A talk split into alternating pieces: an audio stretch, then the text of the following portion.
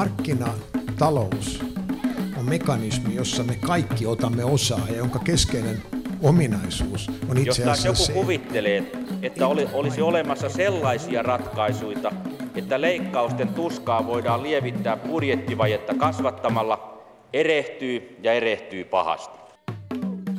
Hyvät talouspuheen ystävät, iloitkaamme. Eilen nimittäin kerrottiin, että Suomi on säilyttänyt 11 sijansa kansainvälisessä kilpailukykyvertailussa, jonka on tehnyt World Economic Forum. Suomen vahvuuksiksi nähtiin erityisesti talouden vakaus ja instituutiot. Vertailun voitti Singapore, joka nousi ohi Yhdysvaltojen. Pohjoismaista Ruotsin sijoitus oli kahdeksas, Tanskan kymmenes ja Norjan 17. Kaikkiaan vertailussa oli mukana noin 141 valtiota. Tuon nojalla luulisi, että Suomi on hyvä maa yrittää ja tehdä tulosta. Onko niin? Ehkä siihenkin saamme tänään hieman vihiä. Päivän teemonamme ovat nimittäin onnistuneet exitit. Kuten tuossa kuuluttajakin sanoi, kun yrittäjä tai yrittäjät myyvät yrityksensä, bisnesmaailmassa sitä kutsutaan exitiksi. Mutta millainen on onnistunut exit ja mitä se vaatii? Näihin kysymyksiin me etsimme tänään vastauksia kolmen oman exitinsä tehneen henkilön kanssa. Tervetuloa ensinnäkin Puisto Hoplopin perustaja Tomi Pulkki. Kiitoksia. Ja tervetuloa taksialalta tuttu Eeva Kovanen. Kiitoksia. Ja Paippila Penkkala Grupin kanssa työskennellyt Matias Mäenpää. Kiitos, kiitos. Ihan alkuun mä pyytäisin tätä lyhyesti kuvailemaan, että millainen oli se hetki, kun se yrityskauppa lopultakin oli teidän kohdallanne tehty ja rahat kopsahtivat tilille? Eva Kovanen. No meillähän itse asiassa rahat ei kopsahtanut omalle tilille, koska meillä oli substanssikauppa eli liiketoimintakauppa, eli meillä yritys myi ja ä, yrityksen tilille kopsahti rahat, mutta meillä oli sen verran pitkä prosessi, niin suuri helpotus, että nytkö tämä todellakin sitten saatiin maaliin. Entäs Tovi Pulkki? No mullakaan ei, ei sillä käynyt, että kaikki rahat kopsahti tuosta vaan tilille, mutta ei mennä siihen oikeastaan. Mutta se tunne, tunne, niin kyllähän se oli helpottava, koska exitti on aika kova rutistus. Siinä on tyypillisesti tehty, tehty vähintäänkin kuukausia töitä. Se on, se on hyvin intensiivinen jakso, niin kyllä siinä, kyllä siinä helpotusta tunsi. Entäs Matias Mämpää? No meillä oli itse asiassa sitä viimeistä sainausta taidettiin siirtää neljä kertaa viikolla ja sitten kun se viimeisen kerran ei siirretty sitten enää, vaan sanottiin, että ok, että kaikki on kunnossa ja sainataan, niin tota, siinä päivän iltana nousi lähes 40 asteen kuume, enkä päässyt tähän sainaustilaisuuteen itse, eli stressi laukesi aika lujaa, että näkyy kropassakin. Eli helpotus tuntuu olevan se sana, johon kaikki ilmeisesti voivat, voivat yhtyä. Matias Mäenpää, olet koonnut yhdessä Anssi Kiverenan kanssa yksin kansiin kirjaksi 15 onnistuneen exitin tarinat. Jos niitä katsoo kokonaisuutena, niin onko siellä jotain semmoisia selkeitä yhdistäviä tekijöitä? On siellä itse asiassa useampiakin kuin yksi.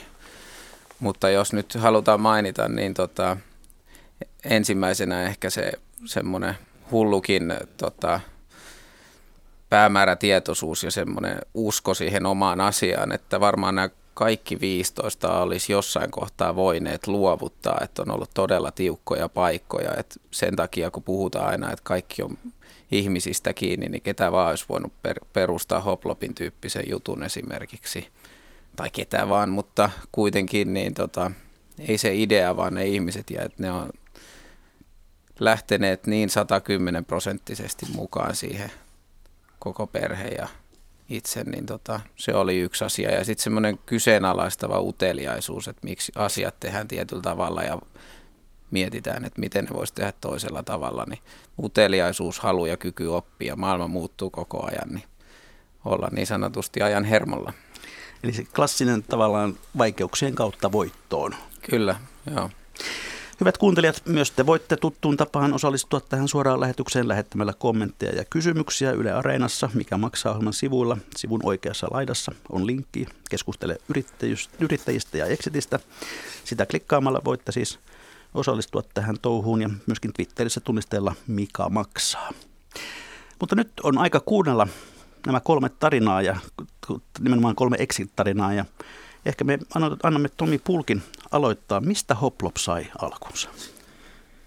Hoplopin perustaminen, niin ensinnäkin miksi Hoplop perustettiin, niin Hoplop perustettiin osin omaan tarpeeseen, eli oli vilkkaat kaksospojat.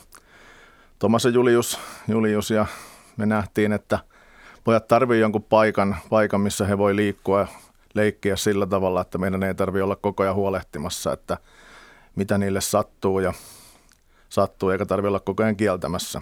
Eli tavallaan bisnesin idea tuli kotoa. No se tuli, se oli se toinen puoli. Sitten toinen puoli oli se, että, se, että siihen aikaan ää, lapsiperheelle tarjottavista palveluista, niin niiden kysynnässä oli ennustettu tosi kovaa kasvua, eli oli ennustettu niin, että joka kolmas vuosi niiden palveluiden volyymi tulee tuplaantua. Se oli se, se, oli se syy. Ja siitä sitten lähdettiin liikkeelle ja tehtiin, tehtiin liiketoimintasuunnitelma ja mukaan haettiin sitten muita perustajia, koska tässä oli kaksi, kaksi pienen, kahden pienen pojan vanhemmat oli perustamassa siihen aikaan ja sitten oltiin rakentamassa ketjua. Niin siihen vaan todettiin, että tarvii muitakin perustajia. Ja sitten aika nopeasti lähettiin, eli meillä oli 2005 elokuussa oli se liiketoimintasuunnitelman tekemisen aloitus ja sitten joulukuussa jo, eli muutaman kuukauden päästä, niin meillä oli rahoitus järjestetty ja yritys perustettu ja, ja sitten lähdettiin tosissaan rakentamaan meidän ensimmäistä paikkaa, paikkaa ja siinä oli kolme ja puoli kuukautta kesti, kesti sitten sen ensimmäisen rakentaminen ja siinä oli, siinä oli melkein koko aika oli tota rahtiaikaa. Ja usko Mut, ilmeisesti oli aika kova tuohon ideaan, koska möitte muun muassa oman talon rahoituspohjan laventamiseksi. Joo, joo kyllä. Eli siitä, siitä rahoituksesta, niin, niin se toiminnan käytiin laittaminen, se rahoitettiin sillä tavalla, että myytiin meidän kämppä. Mä vaihdoin auto halvempaa. Emännällä, tai silloisella emännällä oli semmoinen auto, josta voinut vaihtaa halvempaa. Ja sitten otettiin pankista lainaa, mitkä jouduttiin siihen aikaan takaa vielä itse. Mutta sitten toisaalta, kun saatiin heti se ensimmäinen paikka auki, niin sen jälkeen meille alkoi tulla, tulla tämmöisiä kyselyitä näiltä enkelisijoittajilta, että meitä voisi kiinnostaa tämä. tämä. Ja sitten me saatiinkin kaksi hyvää enkelisijoittajaa, että siitä, siitä kiitos Timolle ja Juusolle, että teitte tosi arvokasta työtä. Mutta siihen oikeastaan niin liikaidea sitten vielä, että mikä se sitten oli, niin se oli se, että rakennetaan semmoinen paikka, missä ne ää, pienet saa temmeltää turvallisesti. Aikuisten ei tarvitse sanoa heille koko ajan ei. Ja tehdään ketju, että tehdään Suomeen kaikkiin merkittäviin, merkittäviin keskuksiin, niin tehdään tämmöinen hoploppi, eli sillä tavalla, että 80 prosenttia suomalaisista olisi niin kuin hoplopin vaikutuspiiristä. Ja mutta sitten lähdettiin rakentamaan sitä ensimmäistä paikkaa, paikkaa ja se tehtiin Vantaalle aika pienellä budjetilla. Me tilattiin leikkivälineet ää, Kiinasta, missä käytiin, käytiin perheen kanssa katsomassa, että kaikki on ok, eli arvioitiin tuotannon laatua ja sitten, että siellä on, siellä on myös olosuhteet kunnossa, missä niitä tehdään. Ja paikkaa tehtiin, tehtiin niin kuin merkittävällä tavalla ammattilaisten voimin, mutta myös talkootyönä, että siellä oli ihan sukulaiset mukana – mukana rakentamassa sitä ensimmäistä paikkaa. Ja sitten saatiin paikka valmiiksi ja, ja avattiin suurin odotuksin ja sitten kun jono oli odotettu ovelle, niin ei se ihan, me, ihan sillä mennyt, ei siellä ollut yhtään ketään. Kaksi tuntia saatiin siinä, siinä katella sitä ovea ja toivoa, toivoa parasta ja siinä vaiheessa ei tuntunut sitten kauhean, kauhean menestyneeltä olo. Mutta kyllä se sitten lähti, että se oli heti parin kuukauden jälkeen niin suosittu se Vantaan paikka, että sinne ei kaikki mahtunut sisään kiirepäivänä. Ja sitten lähdettiin heti siinä samana syksynä, eli kun oli keväällä avattu, niin syksyllä lähdettiin tekemään toista paikkaa Turkuun ja, Turkuun. ja sitten se saatiin sitten puolen vuoden päästä siitä, kun oli eka avattu, niin saatiin toinen paikka ja sitten me avattiin seuraavana vuonna – viisi paikkaa ja mitä seuraavana vuonna me avattiin yhdeksän paikkaa, että tehtiin aika kovaa vauhtia näitä. Ja sitten vielä neljäntenä vuonna me avattiin neljä paikkaa ja siinä vaiheessa neljäntenä vuonna me oltiin kolme kertaa laajennettu sitä Vantaan puistoista ensimmäistä puistoa. Että se kuvaa, kuvaa sitä, että myös, myös se, että se suosio kehittyi sillä ensimmäisellä puistolla että se ei ollut semmoinen kaari, että kun se käynnistetään, niin sitten ihmiset kyllästyy siihen heti. ja se oli se kova kasvu ja sitten millä se nyt saatiin aikaan, niin me tehtiin aika suunnitelmallisesti, että me oikeasti tehtiin kunnollinen businessplani, tehtiin kunnollinen talousmallinnos, sitten me mietittiin strategiaa, eli meillä oli strategiassa keskeisiä juttuja, oli markkinan, markkinan haltuunotto, kun kerran uusi markkina Suomessa käynnistettiin ja sitten oli yksi tärkeä asia, että me haluttiin tehdä Hoplopista tämmöinen yleiskäsite, millä kutsuttaisiin yleisestikin tämmöisiä, tämmöisiä paikkoja. Ja aika hyvin onnistuittekin siinä. No joo, joo eli no sitä kysytään monesti, että niin kuin mistä se hoplop tuli, niin, niin kuin sanana, niin hoplop, niin me haluttiin se, että se on kieliriippumaton. Meillä oli heti alusta asti toi kansainvälistyminen tapetilla. Sitten me haluttiin semmoinen, että se on pienten lasten mielestä, se heti kuulostaa semmoiselta hauskalta leikkimieliseltä ja sitten meidän logo taas tukee sitä, eli se on pienillekin lapsille hyvin tunnistettava. Ja se oli meillä tärkeä menestystekijä, että me lähdettiin sitä brändiä rakentamaan sillä että mietittiin se ja, ja sitten lähdettiin siihen liittää meidän haluamia näitä tämmöisiä brändimielikuvia. Ja saatiin se yleiskäsitteen paikka. Ja sitten tärkeä asia oli sitten se synttärikonsepti. Eli mehän käynnistettiin tämmöinen mm, ulkona järjestettävien synttäreiden puumi Suomessa sitten siihen tuli, tuli tosi paljon muita myös mukaan, mukaan järkkää näitä synttäreitä, mutta se oli tosi tärkeä asia siinä, että miten me rakennettiin toi menestys. No sitten jos me käännymme kohti sitä exittiä, niin, niin kuvaan astui Intera Partners, suomalainen pääomasijoittaja. Ensimmäinen kierros ei tuottanut vielä, vielä tulosta, mutta, mutta tuota, kumpi tässä oli aloitteen tekijä? Joo, sitä, siinä oli, siinä oli niin kuin edellisen jakson jälkeen, sitten siinä vähän ratkaistiin ongelmia ja sitten sitten sillä oli tämmöinen vakautusvaihe, milloin tehtiin hyvää tuottoa ja sitten valmisteltiin uutta konseptia ja sitten alettiin miettiin, miettiin sitten sitä, että me tiedettiin, että me pystytään tekemään paljon parempaa, eli kutsuttiin tämmöisellä nimellä kuin Hoplop 2.0, meidän uutta konseptiversio, mikä oli kaikilla tavalla paljon parempi kuin se alkuperäinen versio. Ja sitten siihen liittyen tuli se, että me haluttiin tarjota se, se uusi konseptiversio kaikille kuluttajille. Ja siihen tarvittiin merkittävästi sitten resursseja, eli suomeksi niin kuin rahaa. Ja toisaalta sitten meillä oli kilpailutilanne vaikutti siihen juttuun, juttuun että se oli semmoinen, mikä, mikä tuki eksittiä ja sitten toisaalta, toisaalta meidän enkelisijoittajat oli ollut kahdeksan vuotta mukana ja enkelisijoittajan palkka on, palkka on se, että saa sijoitukselle tuottoa ja sitten niin kuin, tämä oli jo mietitty tämä asia, mutta kyllä se aloite tuli sitten niin kuin sieltä sijoittajilta. Ja, mutta että siinä oli niin kuin nämä kaikki ajurit tuki sitä, että, ja me oltiin sitä mietitty ja aloite tuli sieltä, jolloin sitten me käynnistettiin neuvottelut ja lopulta siinä oli, siinä oli paljon mutkia matkassa, siinä meni kaksi vuotta, kaksi vuotta ja sitten 2015 aikana niin kuin tehtiin se ja tehtiin se ja tota, kaksi, kaksi perustajista jäi mukaan itse mukaan luettuna ja se ja, jatkoit toimitusjohtajan ja, ja itse asiassa kai edellytettiinkin, että sijoitat joo, siihen, joo, siihen se takaisin. Oli... Oliko se sinusta hyvä järjestely siinä tilanteessa? Oli se siinä vaiheessa, että mä olin ihan, mä olin ihan intoa kihisten niin kuin, ää, siitä, että pääsen viemään sitä uutta konseptiversio kuluttajille ja, ja niin tehtiin, että, tehtiin, että se tehtiin sitten ympäri Suomea ja saatiin, saatiin Saksan puisto, Saksan puisto rakenteille ja – se, että se oli kyllä niin kuin siitä exitistä se hyöty, että saatiin hoploppi niin uudelle tasolle, mutta sen jälkeen mä itse sitten, sitten tuossa vuonna 2018, niin mä irtauduin. Oliko se sitten sinulle myöskin Exit 2? No ei se oikeastaan Exit 2, kakkoseksi te voi kutsua, kutsua, mutta... Jotain jäi kuitenkin taskupohjalle. No jotain, jotain kyllä, kyllä. No sitten vähän toisenlainen tarina. Tuo mm, taksiyhtiö Kovanen on taas sukuyritys, toista sukupolvea edustaa täällä Eeva Kovanen. Firman perustivat alun perin isäsi ja setäsi, eikö totta? Kyllä, vuonna 1978. Ja isovanhemmatkin taisivat olla takaina mukana. Miten sinä olet kasvanut tähän sukuyritykseen kiinni?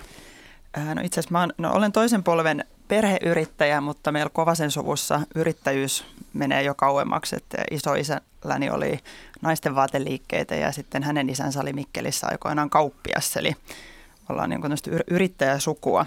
Ja alun alkaen oltiin, oltiin sukuyritys ja sitten 2010 muutuimme perheyritykseksi, kun isä osti veljensä, veljensä silloin kokonaan ulos ja samassa yhteydessä mun serkkuni jäi liiketoiminnasta pois.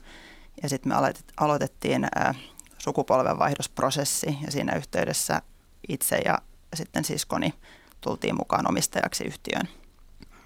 Mutta olet kasvanut siihen ilmeisesti ilmeisen pienestä pitäen jo. Kyllä. Ää, isä oli aluksi ulkopuolisella ää, myös töissä, oli rahoitusalalla töissä ja en mä muista lapsuud- lapsuudesta sen, että isä oli pankissa töissä ja sitten sit meillä oli tämä yritys ja ää, lapsellehan se näkyi autoina ja traktoreina ja meillä oli myös kuorma-autopuolta ja ja mä muistan koulussa joskus joku, joku kysyi, että mit, mitä sun isä tekee työkseen, niin mä ylpeänä kerron, että hän on traktorikuljettaja, koska enhän mä ymmärtänyt, niin kuin, että mitä yrittäjä on tai yrittäminen on. Että sen mä tiesin, että hän joskus jotain traktoria ajo, ajo niin se oli mulle traktorikuljettaja. Ja oltiin paljon mukana siellä auto, autohallilla ja ää, isovanhemmat opetti mulle, että miten lasketaan taksitilityksiä, että kun kuljettajat ajovuoron päätteeksi tulee, tulee toimistolle ja palauttaa rahat ja ne lippulappunsa, niin vaarin kanssa silitettiin seteleiden kulmat suoriksi ja sitten laskettiin rahat. Et mä oon periaatteessa itse sitä kautta melkein oppinut laskemaan ja kirjoittamaan. Ja varmaan mun oma tarkkuus tulee sitä kautta, että niissä piti olla hyvinkin tarkka. Ja joskin vaiheessa olet istunut ratin takana, eikä totta? Kyllä opiskeluaikoina ajoin itse asiassa öisin taksi- ja pikkubussia välillä, välillä ja se oli itse asiassa myös hirveän tärkeää näyttää henkilökunnallekin, että me arvostetaan mitä he tekevät, että ei vaan, että tässä nyt ollaan synnytty ikään kuin joku kultalusikka suussa ja ää, ollaan seuraavaa sukupolvea ja tullaan suoraan jonnekin yrityksen johtoon, että ei, ei missään nimessä, että me ollaan oltu niin kuin yrityksen periaatteessa jokaisessa prosessivaiheessa mukana. No miten kova sen tarina tavallaan onnistui? Miksi se kasvoi niin suureksi firmaksi, kun se kasvoi muutamasta autosta? Äh, sanotaan, että siinä oli varmaan äh, isälläni ja sedällä silloin aikoinaan visio. He pystyvät katsoa eteenpäin tulevaisuuteen ja usko siihen omaan toimintaan. Ja se on semmoinen, mitä me ollaan siskon kanssa haluttu jatkaa. Ja meillä itse asiassa 90-luvun lama, mä muistan sen lapsuudesta, arma mun, mun ikäinen välttämättä lama niin selkeästi muistaa, mutta ää, silloin meillä oli aikoinaan, Kovanen oli, oli pelkästään näitä henkilöautoja, mustia henkilöautoja tai sinisiä itse asiassa ihan. Ja sitten kun tuli lama, niin tämä kuuluisa taksiindeksi aina näyttää, miten talous menee ja rupesi menee vähän huonommin, niin ää, keksittiin tila-auto, tilataksikonsepti ja pistettiin isot firmalogot kylkeen ja myytiin taksin kyljet vielä mainoksia täyteen. Et silloin me ruvettiin niin näkyä selkeästi katukuvassa. Ja bändit ja jääkiekkoilijat rupes käyttämään meidän autoja, koska heidän soittimet ja lätkäkamat mahtuu autoon. Ja sitten tuli ehkä tämmöinen käsitekki, että ruvettiin kulkea kovasella eikä enää taksilla. No tuota, sukupolvenvaihdokseen liittyy aina omat, omat haasteensa ja aina on se pelko, että mitä seuraava sukupolvi tekee, säilyttääkö se tämän ja eteenpäin ja vie sen eteenpäin vai ei, kuinka, minkälaiset paineet oli, kun silloin kun otit tämän siskonin kanssa vastaan? Paineet oli itse asiassa tosi kovat ja taloudellinen tilanne Suomessa oli taas silloin aika haastava ja yleensä jos katsotaan rahoittajia, niin he katsoo kuljetusalaa aika kriittisestikin. Eli ää, meidän piti hakea rahoitus silleen, että a, saatiin ää, ostettua silloin sedän perhe ulos ja sitten isä taas sitten rahoitti meitä siitä, että me saatiin sitten ostettua häneltä, häneltä osakkeita. Mutta kyllä siinä piti niin kuin miettiä vähän aikaa, että että onko mä hullu ja kannattaako tähän lähteä ja uskaltaako tähän lähteä. Mutta kyllä me uskottiin siihen, että just se visio tulevaisuuteen, että me, me pystytään tähän ja ää, vaikka meitä on sis, sisko ja minä kaksi naista, ehkä vähän tämmöinen harvinainenkin ää, konsepti alallaan, että et kyllä, kyllä me näytetään ja pystytään. Ja.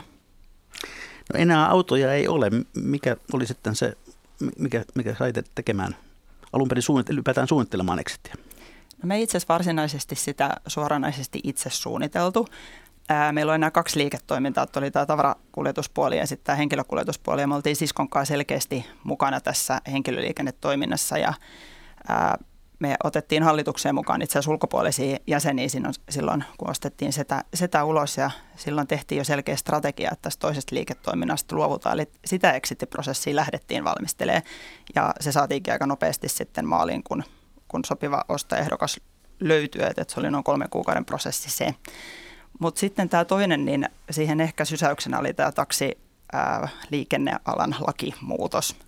Ja kun tuli uusi ministeri, joka rupesi hyvinkin voimakkaasti ajamaan, niin me tajuttiin, että, nyt jotain tulee tapahtumaan ja, ja nyt meidänkin pitää reagoida ja ruvettiin tekemään eri, eri, eri skenaarioita. Ja sitten itse asiassa 2015 vuoden loppupuolella niin eräs pankkiriliike otti meihin yhteyttä, että heidän ruotsalainen asiakas on käymässä Suomessa ja haluaisi tavata meidät ja tutustua vähän Suomen markkinaan. Ja mentiin käymään ja se oli itse silloinen Fogelviks Gruppen eli nykyinen Cab Online Group, joka sitten meidät tai meidän liiketoiminnan lopulta osti. Ja neuvottelut ei siitä alkanut, mutta me tajuttiin, että okei, nämä ovat tänne markkinoille tulossa. Heillä on isot voimat ja resurssit takana, että, että nyt pitää ruveta miettimään, mitä tehdään. No minkälainen prosessi kaikkiaan sitten tuo, tuo exit-neuvottelu oli, oli Cap Onlinein kanssa? No meillä itse asiassa prosessi kesti yli puolitoista vuotta, että se oli, se oli pitkä prosessi. Se oli henkisestikin eri, erittäin raskaskin prosessi. Tavallaan se oli hyvä tällä jälkikäteen ajateltu, no, että se oli niin pitkä, koska siinä ehti käsitellä sen tunteiden valtameren niin kuin erittäinkin hyvin. Meillä kaikilla kolmella myös äiti, joka on, pieno, pienomistajan ollut mukana, niin hän, hän oli mukana tässä tunteiden valtameressä, että me käsiteltiin niitä, sitä eroprosessia ehkä vähän niin kuin eri aikaakin itse kukin. Mutta tota, prosessi, prosessi oli, oli mielenkiintoinen, että me valittiin PVC PricewaterhouseCoopers siihen meidän neuvonantajaksi, joka oli erittäin hyvä asia, että on ulkopuolista perspektiiviä ammattilaiset hoitamassa sitä. Meillä oli myös muita muita tota, ostajaehdokkaita kuin Cab Online, mikä oli myös hyvä, että ei oltu yhden, yhden kepin varassa. Ja sitten meillä oli kumminkin aina se ää, plan B, että me ei myydä. Meidän ei ollut pakko myydä. Meidät haluttiin ostaa. No tuohon tunteiden valtameren jo viittasit, mutta kun, kun myy nimenomaan tällaisen suku- ja perheyrityksen, jolla on jo historiaa, niin, niin minkälaisia tunteita ja ajatuksia siihen liittyy? Kyllähän siinä vähän tuli semmoinen, että okei, että nyt toinen sukupolvi tulee ja pistää rahoiksi. Että millä, millä tota, todistaa sen, että tämä ei ole se tilanne. Et me haluttiin ajatella, että meidän pitää löytää kovasen liiketoiminnalle ää, paras mahdollinen omistaja tulevaisuudessa. Se oli se, mitä me haluttiin. Ja koska se on, yrityshän sitten tulee suoma lapsi.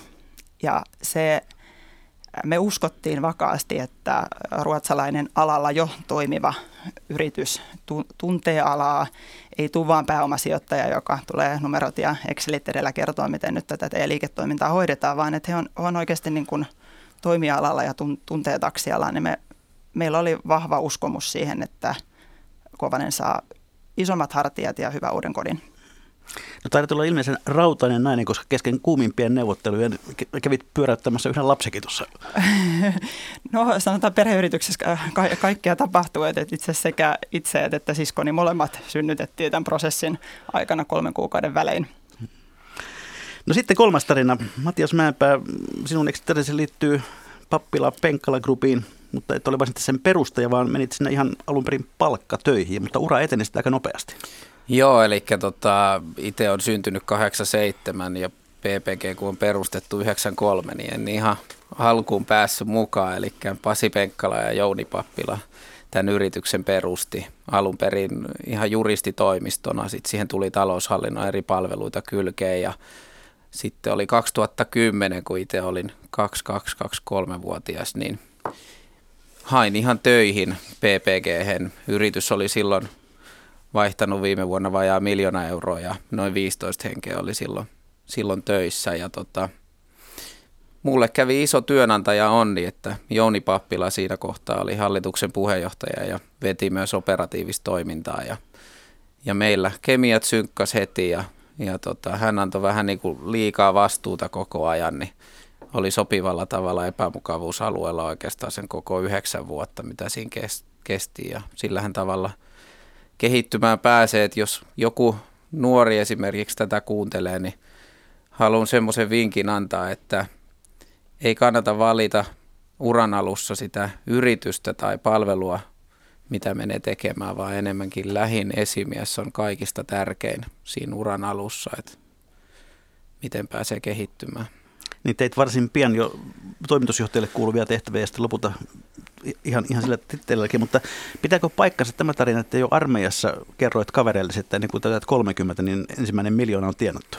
Joo, toi kuulostaa tosi pinnalliselta ja mietin, että voiko se sanoa ääneen, mutta sitten taas kun oma persona on niin paljon sitä, että määrittelee erilaisia tavoitteita, ne voi kuulostaa vähän jenkkimäiseltä, mutta kun selkeitä tavoitteita määrittelee ihan viikkotasolle, vuositasolle ja pidemmällä aikavälillä. Ja sitten kun niistä puhuu ääneen, niin ne tuppaa himpskatti toteutumaan. Ja silloin tosiaan armeijassa mulla oli Nissani, Nissani tota, kymppitonni Nissani ja reilu kymppitonni varmaan tilillä, että se oli mun niinku taloudellinen tilanne ja silloin ehkä kuulosti poskettomalta, mutta tämmöisen heitin ja lopulta sitten toi transaktio taisi käydä sitten kaksi tai kolme päivää ennen kuin se 30 tuli mittariin. Että.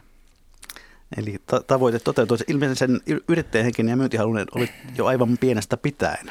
Mansikkakauppaa ja muuta. Joo, vähän niin kuin yrittäjä neljännessä polvessa omalla tavallaan, että meillä isovanhemmat oli, oli kovi, kovi tekemään töitä aamusta iltaan ja aika, niin työtä arvostettiin aina perheessä tosi paljon, niin omat vanhemmat kuin sitten isovanhemmat ja kuusivuotiaana sitten tota toi isä katsoi, että laitetaan toi poika hoitamaan toi mansikkabisnes ja sitten aamulla herättiin, he heräs varmaan vähän aikaisemmin syöttämään sijat ja sen jälkeen herätettiin minut ja tota, pikkuveli ja sitten kerättiin noin mansikat ja he heitti Kustavin torille ja palkkamallikin oli semmoinen, että se myynti oikeasti merkkasi, niin sehän pisti sitten poi, pienen pojan laskemaan illalla, että kerätään 10 litraa enemmän ja myydään näin, niin sitten tulee näin ja näin paljon ja sitten se iskostuu aika, aika syvälle kyllä.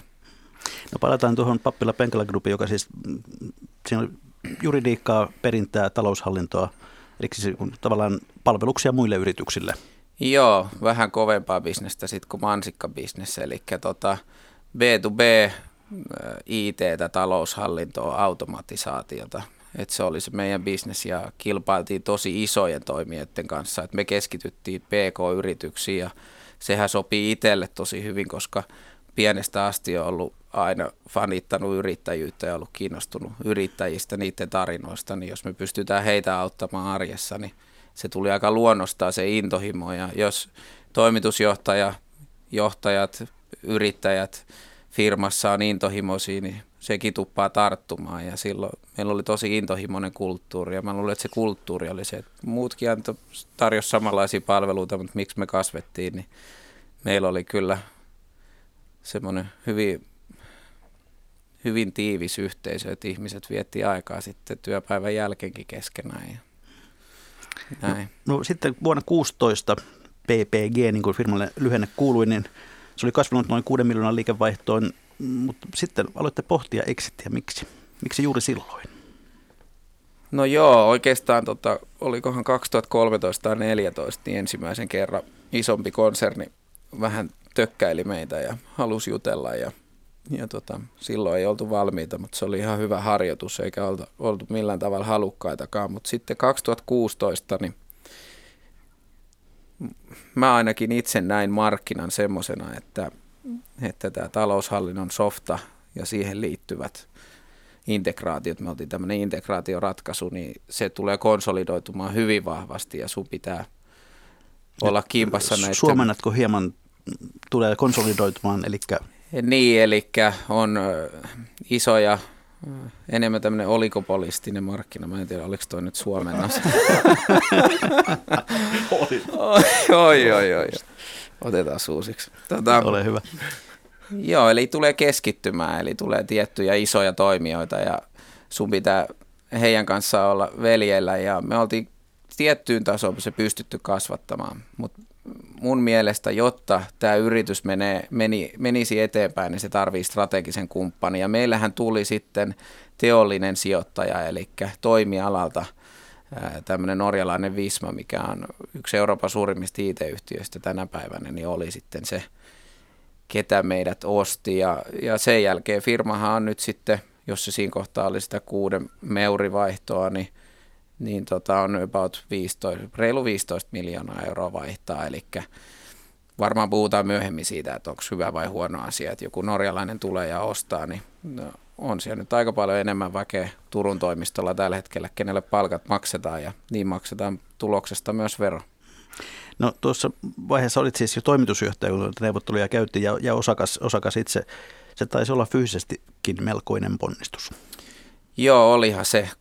Se, se johtui oikeastaan siitä, että se oli niin intensiivinen se meidän prosessi, että jos tuossa Eeva mainitsi, että helkesti puolitoista vuotta ja heillä oli tiukka paikka, niin meillä oli erityyppinen siitä, että meillä se kesti neljä kuukautta ja vielä tilanne oli se, että meillä oli kolme ostajaa, ketkä halus ostaa meidät. Ja se neuvottelu, sen takia se olikin, kaikilla oli kiire ostaa ja sehän on tietysti unelmatilanne, mutta se oli myös hyvin stressaava paikka ja siinä oli kuitenkin bisnes pyöritettävänä ja just oli EMBA-opiskelut alkanut ja sitten oli nämä yrityskauppaneuvottelut ja sitten tota,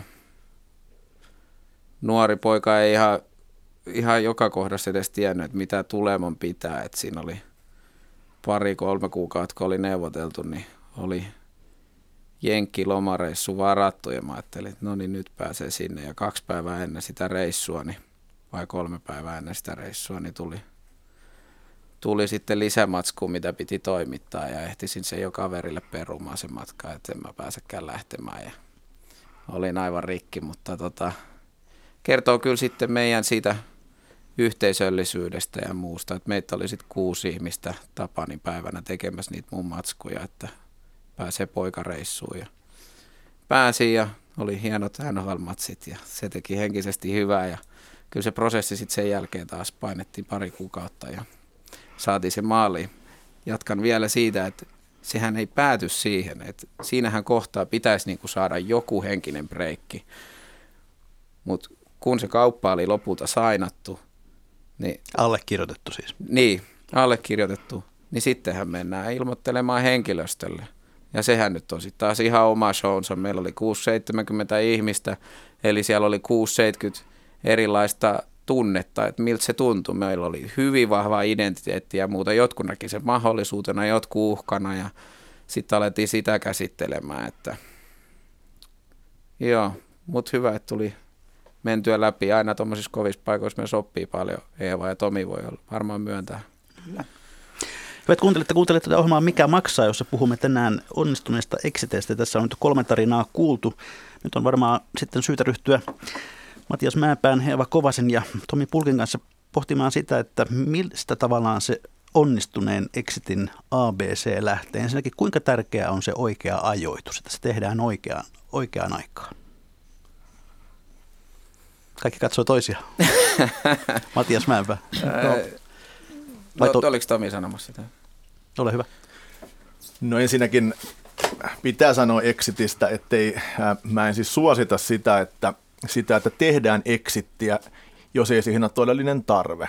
Se, että kannattaa miettiä se, että, että niin kuin, ää, mitkä ne syyt on siihen exittiin, tarviiko tämä meidän, ää, meidän yhtiössä, tarviiko meidän kasvu sitä. Eli kyllä sitä niin kuin voi sitä yritystä kasvattaa myös sillä tavalla, että lähdetään kilpailijoiden kanssa suoraan keskustelemaan.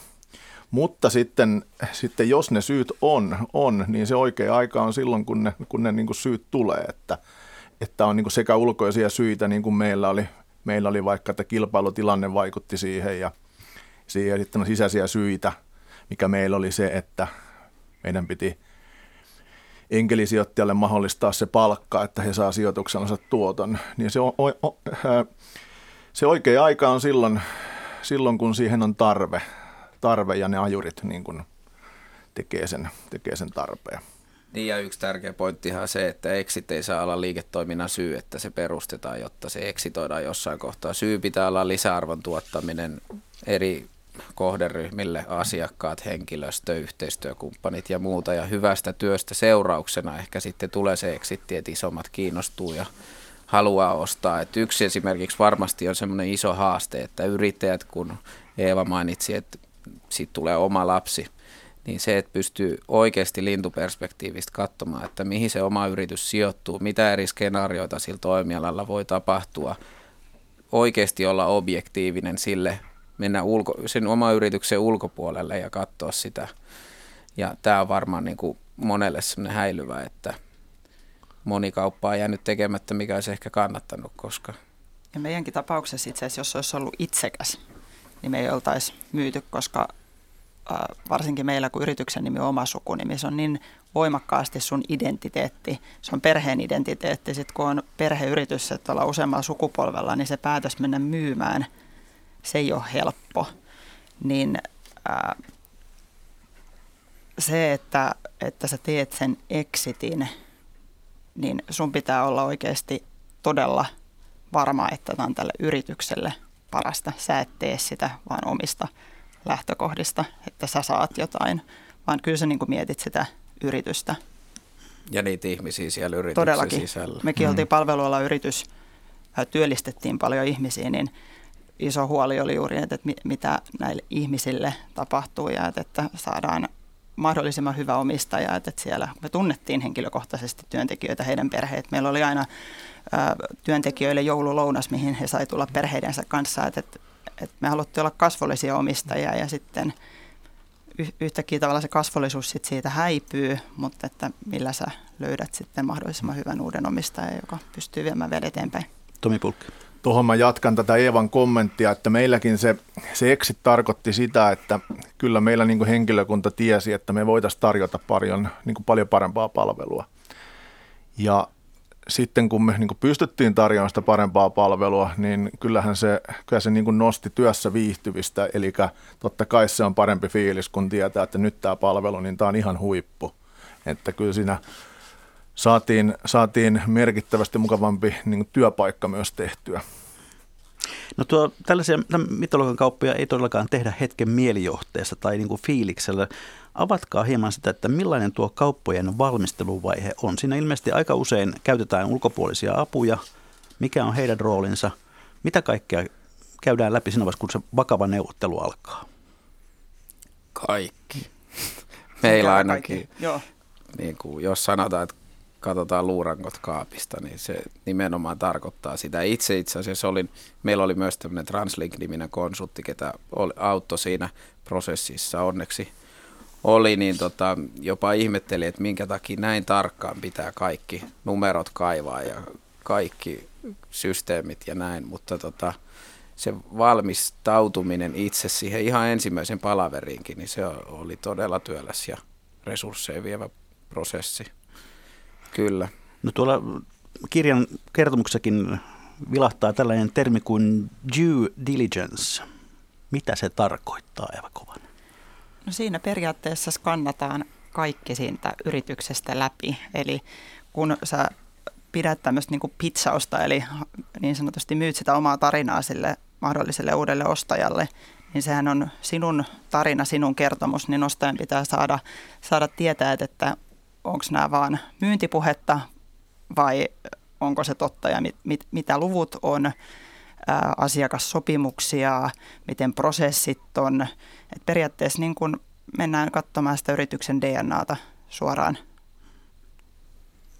No entä sitten hinta? Mikä on se oikea hinta? Se on tietysti se, kun kauppa syntyy, mutta, mutta miten, miten siihen päädytään? Teillä ainakin oli melkoinen vedätys minusta käydessä, Matias Mäepää, jos muistan oikein tuon kirjan tarina, että siinä ei ihan ensimmäisellä tarjouksella myyt. Ei se vedätys ollut, vaan me katsottiin, että mikä on se oikea hinta. Vedätys on väärä sana, se no pitää joo. korjata. Okay. Mutta, mutta haettiin totta kai paras mahdollinen ostaja ja mahdollisimman hyvä hinta siitä tehdystä työstä. Et ei kai siinä kaikki. Varmasti jos myy vaikka omaa kotiaan, niin myy se enemmän hyvää hintaa kuin huonoa hintaa ja niin oli meilläkin ja näin, että tota, mutta me tunnistettiin se, että sen pitää olla teollinen ostaja, toimialalla oleva isompi toimija. Me ei kontaktoitu yhtään pääomasijoitusyhtiöön, mikä on hyvin yleinen tapa tehdä exitti, vaan kaikki oli näitä. Me mietittiin tarkkaan vajaa kymmenet, kenelle me, kenen kanssa me halutaan keskustella, näiden kolmen kanssa jatkettiin ja sitten sen seurauksena vaan se meni siihen, että sitten saatiin useampi tarjous ja, ja ihan itse silloin prosessin alussa mainitsin kyllä muillekin omistajille, että tästä Vismasta on hyvä intuitio, että toi, toi voisi olla hyvä koti ja niinhän se sitten se intuitio piti paikkansa ja, ja sinne päätyi. No jos te katsotte ylipäätään exit-kenttää ja tunnette muidenkin tarinoita kuin, kuin tuota oman, niin, niin tuleeko aloite yleensä useammin ostajalta vai myyjältä? Vai onko se ihan tapauskohtaista? Mä sanoisin, että se on tapauskohtaista. Joo. Et var, varmasti voi olla, niin kuin, että jos on yritys, joka on tilanteessa, että on tarve kasvaa voimakkaasti ja tarvii siihen kasvurahoittamiseen sitten ulkopuolista, niin siinä, siinä tilanteessa varmasti yrittäjä tai yritys voi ottaa sitten itse, itse yhteyttä. Mutta meidän, meidän tapauksessa se tavallaan meni päinvastoin. Aivan. Ja sitten, sitten se monesti on semmoinen hybridi niin kuin meillä, meillä, että meillä oli ottanut niin kuin pääomasijoittaja ja toinenkin yhteyttä, mutta sitten sit me itse asiassa palkattiin se sama konsulttiyhtiö, eli tämä Translink kanssa hoitaa sitä asiaa ja sitten, sitten tämä konsulttiyhtiö sitten taas kontaktoi vielä muita, että meitä oli kontaktoitu, mutta myös me sitten kontaktoitiin muita. Niin hölmöhän se olisi, jos taas verrataan siihen omaan kotiin, että joku tulee pimpottaa sun ovikelloa ja sanoo, että mä tarjon tästä tämän hinnan ja sä olisit valmis ehkä myymään, niin miksi sä et anna mahdollisuutta muidenkin sitä mm. sitten neuvotella sun kanssa. Mutta se, mikä tässä on niin kaikista kiinnostavin siihen kotiin verrattuna, että siinä joku myy kodin, muuttaa muualle ja toinen muuttaa sisälle, niin tässähän se tilanne on hyvin ristiriitainen ja absurdi siitä, että kun yrittäjä myy oman firmansa, niin se on sille elämän suurimpia asioita. Sitten siellä ostajapuolella, niin saat yksi keissi muiden joukossa ja se on vaan naps, siitä, se menee eteenpäin tai ei mene ja se tekee siitä tilanteesta välillä ristiriitaisen. Kyllä. Matias Mäpä, kun neuvotellaan firman myynnistä samalla alalla toimivalle toiselle firmalle tai ehkä jopa useammalle, niin miten sitten noiden yrityssalaisuuksien kanssa? Onko pelkoa, että ne vuotavat? Kaiken muu voi kopioida, mutta sitä kulttuuria ei voi kopioida. Et jos, sä, jos sä teet asioita hyvin ja sulla on hyvä kulttuuri, hyvä henkilöstö, ketä tekee kuitenkin sen tuloksen ja sen hyvän duunin, niin me oltiin ainakin alustasti hyvin avoimia. Ei tarvitse puhua yrityskaupasta, vaan muutenkin kun tehtiin yhteistyötä muulla. Ei meillä tarvinnut salailla asioita, koska me tiedettiin, että no alalla itse asiassa tuli noin kymmenen, ketkä kopioi hyvin yllättävän tarkkaankin meidän softat ja systeemit. Osa näyttikin ihan samalta, mutta mä otin sen vaan kunnioituksena, että me tehdään niin kiinnostavaa asia, että joku muukin haluaa sitä tehdä. Että, että ehkä semmoinen ihan niin kuin perimmäinen luonteen piirre, mikä yrittäjissä pitäisi olla, niin on se, että asioita ei näe uhkana, vaan mahdollisuutena. No sitten elämä Exitin jälkeen. Mitä te olette tehneet sen jälkeen? Mitä, miten olette suuntautuneet? Eva Kovanen, teillä on sijoitusyhtiö. Joo, eli meillä on ehkä siinä mielessä vähän erilainen tilanne, että meidän exit oli tavallaan ehkä tämmöinen osittainen exit, koska yritys ei mihinkään häipynyt. Eli vanha yrityksen nimi oli Kovanen yhtiöt Oy, ja tämän liiketoimintakaupan yhteydessä me luovutettiin sitten tämä nimi sen liiketoiminnan mukana, mutta fyysinen yritys jäi meille. Ja nykyisin ollaan siis nimellä Kovanen Capital, ja ollaan tämmöinen family office-sijoitusyhtiö. Eli se, että jos ajatteli, että tässä nyt voi ottaa aluksi vähän iisimmin, niin jos sulla on yritys, niin ei se, ei se sillä tavalla sitten mene. Että kyllä ne pyörät edelleenkin pitää pyöriä. Nyt, Aina, nyt niin. eivät ole vain kumipyöriä Kyllä, enää. kyllä. Mm. No, onko oma elämä, elämä muuttunut muuten? No e, e, erilaiseksi siinä mielessä, että nyt tietyllä tavalla työmielessä istutaan pöydän eri puolella. Että oltiin pari vuotta tiiviisti myymässä, niin nyt ollaankin sitten siellä ostajapuolella ja harjoitellaan sitä, sitä puolta. Ja etsitään, etsitään itse asiassa hyvinkin, hyvinkin aktiivisesti uusia liiketoimintoja, mihin voidaan sijoittaa ja lähteä aktiivisesti mukaan. Et me ei haluta jäädä miksikään passiiviseksi sijoitusyhtiöksi. Et Kovanen 2.0 tulee olemaan jotain aivan muuta. No Tomi Pulkki, minkälainen on ollut elämä Exitin jälkeen? Mä oon rakentanut meidän perheelle kotia valmiiksi, valmiiksi opiskellut samaan aikaan ja sitten, sitten myös tukenut tukenut lasta. lasta. Hänellä on vähän erityishaastetta diabetes koulualoitusta. Ja sitä alkanut tässä, tässä nyt ihan niin kuin hakeen, hakeen uusia kuvioita, eli uusia liikeideoita käyn läpi ja, läpi ja haen, ihan, haen ihan positiota jossakin olemassa olevissa yhtiöissäkin. Ihan tämmöistä tavallista. Onko kenties oman yrityksen perustaminen vielä mahdollista? On mahdollista, on mahdollista, mutta on kaikki muutkin mahdollista. Entäs Matias Määpää? No se kuusivuotiaasta lähtenyt yrittäjyys ei poistunut mistään tuon yrityskaupan jälkeen, että nykyään on sitten kahdeksas eri suomalaisessa startupissa, eli alkuvaiheen yrityksessä mukana sijoittajana ja myös hyvin kädet savessa, että on oltu messuilla ja muilla mukana ja on vähän projektimaisesti niissä töissä. Ja sitten tehtiin tosiaan tämä kirja sitten eli yhtiökumppani Anssi Kivirannan kanssa perustettiin ihan enkelisijoitusyhtiö Leap Investors, mikä näitä alkuvaiheen firmoja auttaa ja ä, alku rahoittaa ja tota, semmoista kyllä siinä tekemistä riittää. Ja esikoinen tuli tuossa tammikuussa, niin se on, mullisti kyllä elämää paljon enemmän kuin eksitti.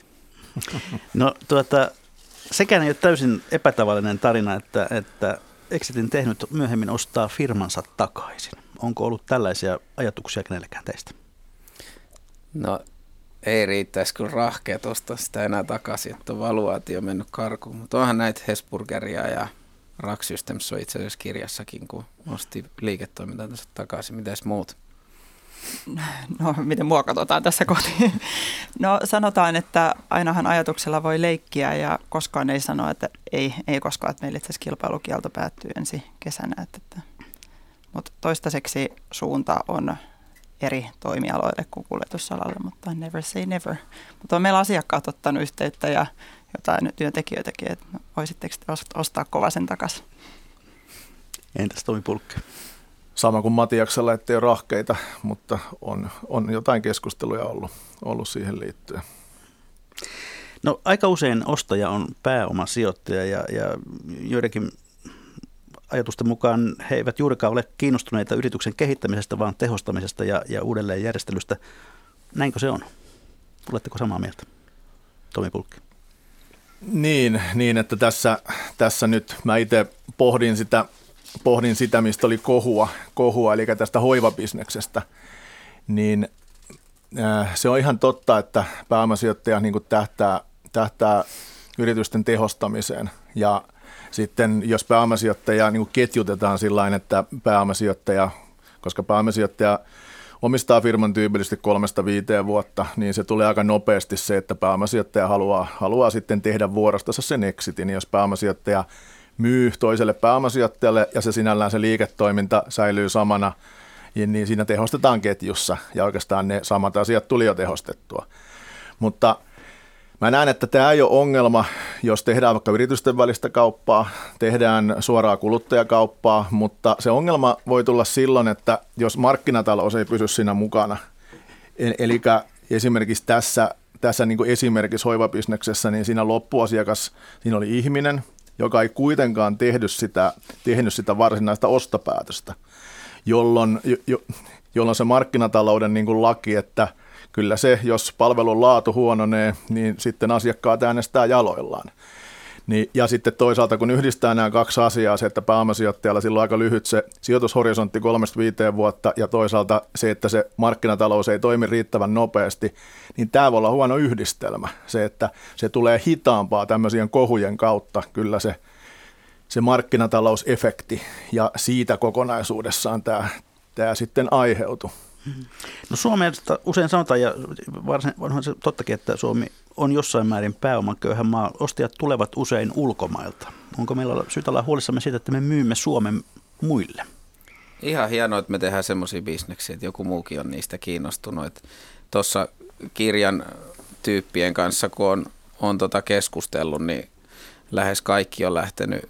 Se raha ei, kukaan ei mene makaamaan Espanjaan käytännössä, vaan kaikki lähtee, se raha lähtee kiertämään ja esimerkiksi tuo startup-ekosysteemi, eli että saadaan näitä nuoria yrityksiä eteenpäin, niin lähestulkoon aina se ensimmäinen sijoittaja on yrittäjä, ketä on vaurastunut joko exitillä tai että liiketoiminta jauhaa hyvin ja antaa myös muuta henkistä pääomaa sinne yritykselle.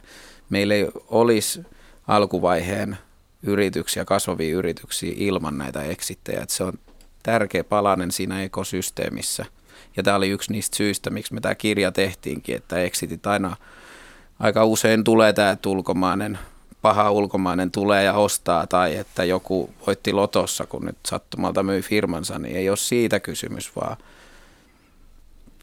se pitää pyörät pyörimässä ja lumipalloefekti, että se kasvaa. Toivottavasti me ei olla niin pääomaköyhä 50 vuoden päästä. Niin onko se niin, että se on oikeastaan hyvä asia, että ne tulee rahaa muualta? Totta kai, että meidän tapauksessa palveluala kun on kyseessä, niin ei ruotsalainen omistaja voi niitä työpaikkoja täältä Ruotsiin viedä. Että jos pyörät pyörii Suomessa, niin kyllä tarvitaan suomalaista työvoimaa ja sitä kautta tulee verotuloja. Ja... Aivan. Ja näin, hyvät kuuntelijat, olemme jälleen siinä kohtaa lähetystä, että on perinteiseen tapaan viikon talousvinkkien ja talousviisauksien aika. Laittakaa hyvä kiertämään meidän kauttamme. Vinkkejä voi lähettää minulle sähköpostilla osoitteeseen juho-pekka.rantala.yle.fi tai perinteisellä postilla, postilokero 79 3024 Yleisradio. Aloitetaanko Eeva Kovasesta? Millainen olisi sinun viikon talousvinkki tai viisautasi, jonka haluat jakaa kuuntelijoiden kanssa? En tiedä, vi- viisaus vai vinkki, mutta ty- tykkään ajatella asiat niin kuin vähän humoristisestikin, että pys- pysyy na- na- naama hyvällä, hyvällä tota, virneellä. Ja mä sanoisin näin, että hyvään viiniin kannattaa sijoittaa, jotta välttää perintöverot. Ja viini paranee myös vanhetessa. Se oli hyvin konkreettinen neuvo. Tomi Pulkki.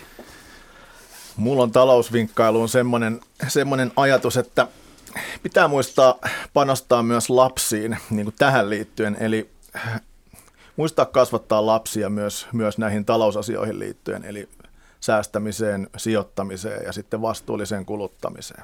Talousopit alkavat siis kotoa. Mm, kyllä. Entäpä Matias Mäenpää? Täällä eletään vaan kerran, niin elä rohkeasti se sun oma elämä, äläkä jonkun muun. No se oli myös hyvin konkreettinen neuvo.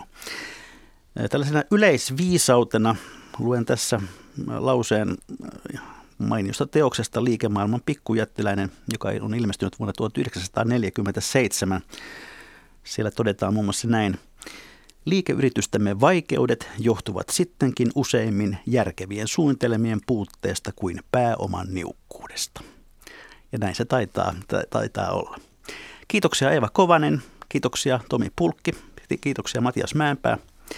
Ja vielä yksi asia, joka liittyy viime viikkoiseen lähetykseemme, jossa keskusteltiin kryptovaluutoista.